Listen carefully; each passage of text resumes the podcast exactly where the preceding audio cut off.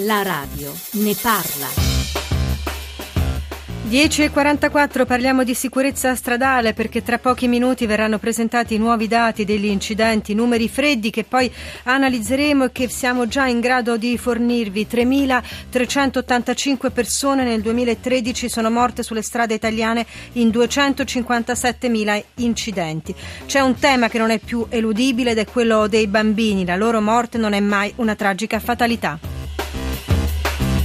Buongiorno da Ilaria Sotis, quello della guida sicura o più sicura sarà il tema che affronteremo dopo il GR delle 11, ma potete già iniziare a mandare segnalazioni o messaggi 335 699 2949 per i vostri sms e per i vostri whatsapp 800 055103 è il numero verde, stessi recapiti da usare già adesso per parlare con noi di scadenze fiscali e in particolare della normativa sugli assegni circolari. È martedì e iniziamo dal memo di Maria Teresa Bisogno. Giovanni Ferrari, presidente Casa del Consumatore, facciamo un passo indietro con un nuovo adempimento per gli automobilisti. Da ieri, lunedì 3 novembre, chiunque abbia un'auto aziendale oppure un mezzo a noleggio per più di 30 giorni deve comunicare il nome del reale utilizzatore. Cosa significa? Significa che in tutti i casi in cui il proprietario del mezzo è diverso dalla persona che lo utilizza, quindi tipicamente il caso dell'auto aziendale che è intestata all'azienda ma la guida il dipendente, oppure i casi di noleggio a lungo termine, ecco in tutti questi casi deve essere data comunicazione alla motorizzazione civile dei dati di chi utilizza stabilmente il mezzo essendo persona diversa dal proprietario. Quali le sanzioni? Le sanzioni sono molto elevate prevista una sanzione di 705 euro addirittura per chi non fa questo tipo di comunicazione. Però vorrei tranquillizzare, questo adempimento riguarda soltanto i nuovi utilizzatori di mezzi, per cui i nuovi noleggi a lungo termine, le nuove vetture che vengono consegnate ai dipendenti e non chi già si trova in questa condizione. Per le scadenze invece lunedì 10 novembre, ultimo giorno per regolarizzare il proprio 730, chi riguarda e cosa bisogna fare. Riguarda professionisti abilitati e CAF i quali hanno un termine ultimo per la trasmissione telematica all'Agenzia delle Entrate dei dati contenuti nelle dichiarazioni integrative 730 e poi anche un termine che riguarda società e imprese per la consegna ai loro dipendenti o pensionati del modello 730 integrativo. Sempre lunedì, questa volta per banche e istituti di credito, ultimo giorno per il versamento del bollo sugli assegni circolari emessi sino al 30 settembre 2014. Sì, è un adempimento che riguarda appunto banche e istituti di credito credito è relativo all'imposta di bollo sugli assegni circolari. Il versamento deve essere effettuato tramite modello F23 presso banche, agenzie postali o concessionari. Allora, abbiamo detto i due temi di oggi sono la sicurezza stradale da un lato e eh, le questioni degli assegni circolari eh, dall'altro. Barbara Pelliccione dell'Ufficio Servizi e Sistemi di Pagamento dell'ABI, l'Associazione Bancaria Italiana, iniziamo per questa prima parte a parlare nello specifico di assegni circolari. Intanto buongiorno dottoressa. Buongiorno, buongiorno a lei e a tutti i radioascoltatori. Senta, che cos'è l'assegno circolare e oggi nell'era del denaro elettronico che utilizzo ha? Allora, mm, gli assegni innanzitutto in generale bancari e circolari sono degli strumenti di pagamento, quindi degli strumenti che come un bonifico, una carta di credito, un bollettino postale vengono eh, utilizzati per effettuare i pagamenti senza lo scambio di denaro contante. Eh, qual è la differenza tra un assegno bancario più diffuso sicuramente eh, del circolare e l'assegno circolare? Eh, l'assegno bancario è un assegno che viene emesso da un soggetto che ha un conto corrente presso una banca e questo soggetto conferisce, firmando un assegno bancario, l'ordine alla propria banca di pagare un determinato importo, importo che poi viene incassato dal beneficiario dell'assegno. Quindi nel caso del bancario l'assegno vede rivolgere da un cliente l'ordine alla banca di pagare. Gli assegni circolari invece sono emessi da una banca La banca che emette l'assegno si impegna quindi lei stessa, non già un correntista, a pagare l'importo indicato sul titolo in favore del beneficiario.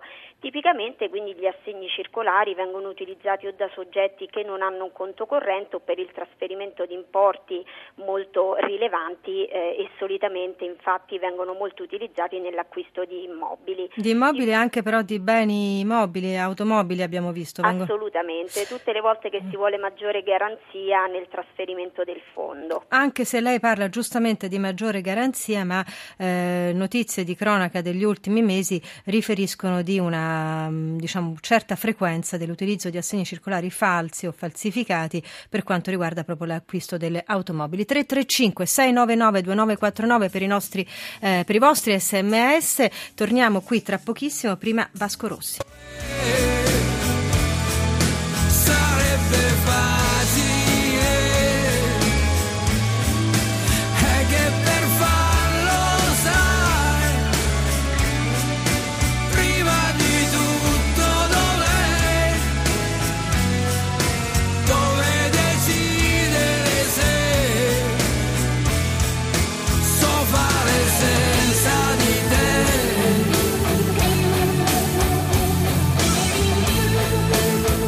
Barbara Pelliccione, ufficio servizi e sistemi di pagamento dell'ABI. Torniamo eh, a parlare, dicevamo, di assegni circolari, l'abbiamo ricordato, una delle scadenze dei prossimi giorni riguarda proprio questi 335 699 2949 per i vostri sms, sia sul tema di questa apertura, cioè gli assegni circolari, che il tema che tratteremo dopo il giornale delle 11, sicurezza eh, stradale. Buongiorno, gli assegni circolari hanno scadenza, un sms che arriva. Facciamo un po' di domande di quelle classiche, Pelliccione. Rispondiamo intanto a questo ascoltatore.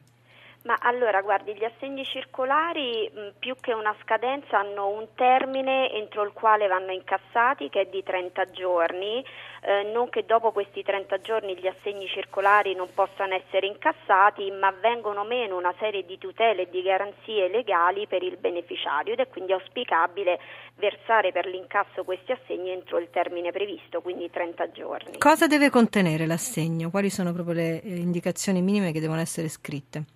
Allora, guardi, si può non intestare, ad esempio? No, assolutamente no. Il beneficiario del titolo deve assolutamente essere indicato.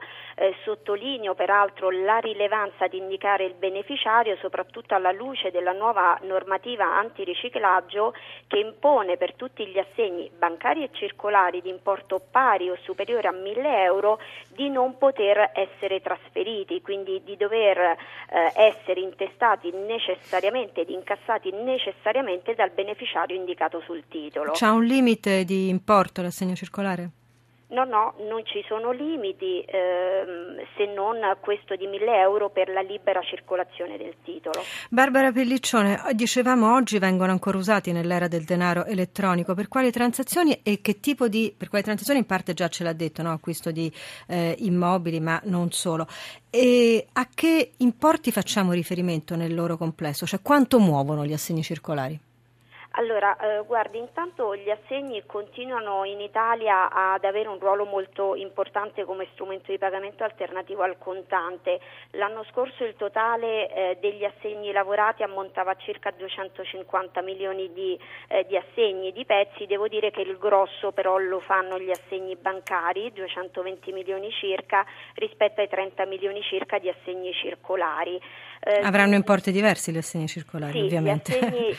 Circolari hanno un taglio medio che è sicuramente eh, molto più eh, rilevante rispetto a quello del taglio dei bancari e in generale comunque E qual è, lo sa lei qual è il taglio medio delle assegni circolari? Guardi, mh, mm, no, no. devo dire, non ho con me il dato, mi spiace. Non importa. Allora, stava dicendo, naturalmente hanno un taglio medio, ma anche forse una diffusione diversa, immagino una diffusione assolutamente diversa, una diffusione che è in netto eh, calo rispetto ecco. al passato, ma questo perché? Perché gli assegni sono tipicamente più diffusi al sud e tra imprese. Eh, le famiglie tendono negli ultimi anni e direi per fortuna a ricorrere a strumenti di pagamento alternativi, soprattutto per pagamenti quotidiani e di minore importo, quali carte di pagamento piuttosto che bonifici. Li considerate un elemento, un, un come dire, un, un, uno strumento sicuro? Assolutamente sì. E, e, però dicevamo truffe ce ne sono state. Do il buongiorno a Enrico Pagliari, area tecnica dell'ACE, Automobile Club Italiano, che ritroveremo nella seconda parte della trasmissione dopo il GR delle 11 quando ci occuperemo nello specifico di incidenti stradali e sicurezza stradale. Perché da Pagliari vogliamo farci dire, intanto buongiorno Pagliari, Qual è, a quanto ammonta il mercato dell'usato dell'auto in Italia? Perché è lì che ci sono state queste truffe con assegni anche circolari falsificati? Guardi, in un anno, nell'ultimo anno, diciamo circa 230.000 veicoli eh, hanno avuto un passaggio di proprietà eh, tra, tra, privati, diciamo. Per cui un mercato dell'usato piuttosto eh, florido ci sembra di che... florido e addirittura in questi ultimi anni è in aumento, eh, questo anche perché c'è una eh, decremento delle vendite di auto nuove, quindi eh certo, e questo anche ha ricadute sulla sicurezza, esatto. sicurezza stradale di cui parliamo tra pochissimi minuti.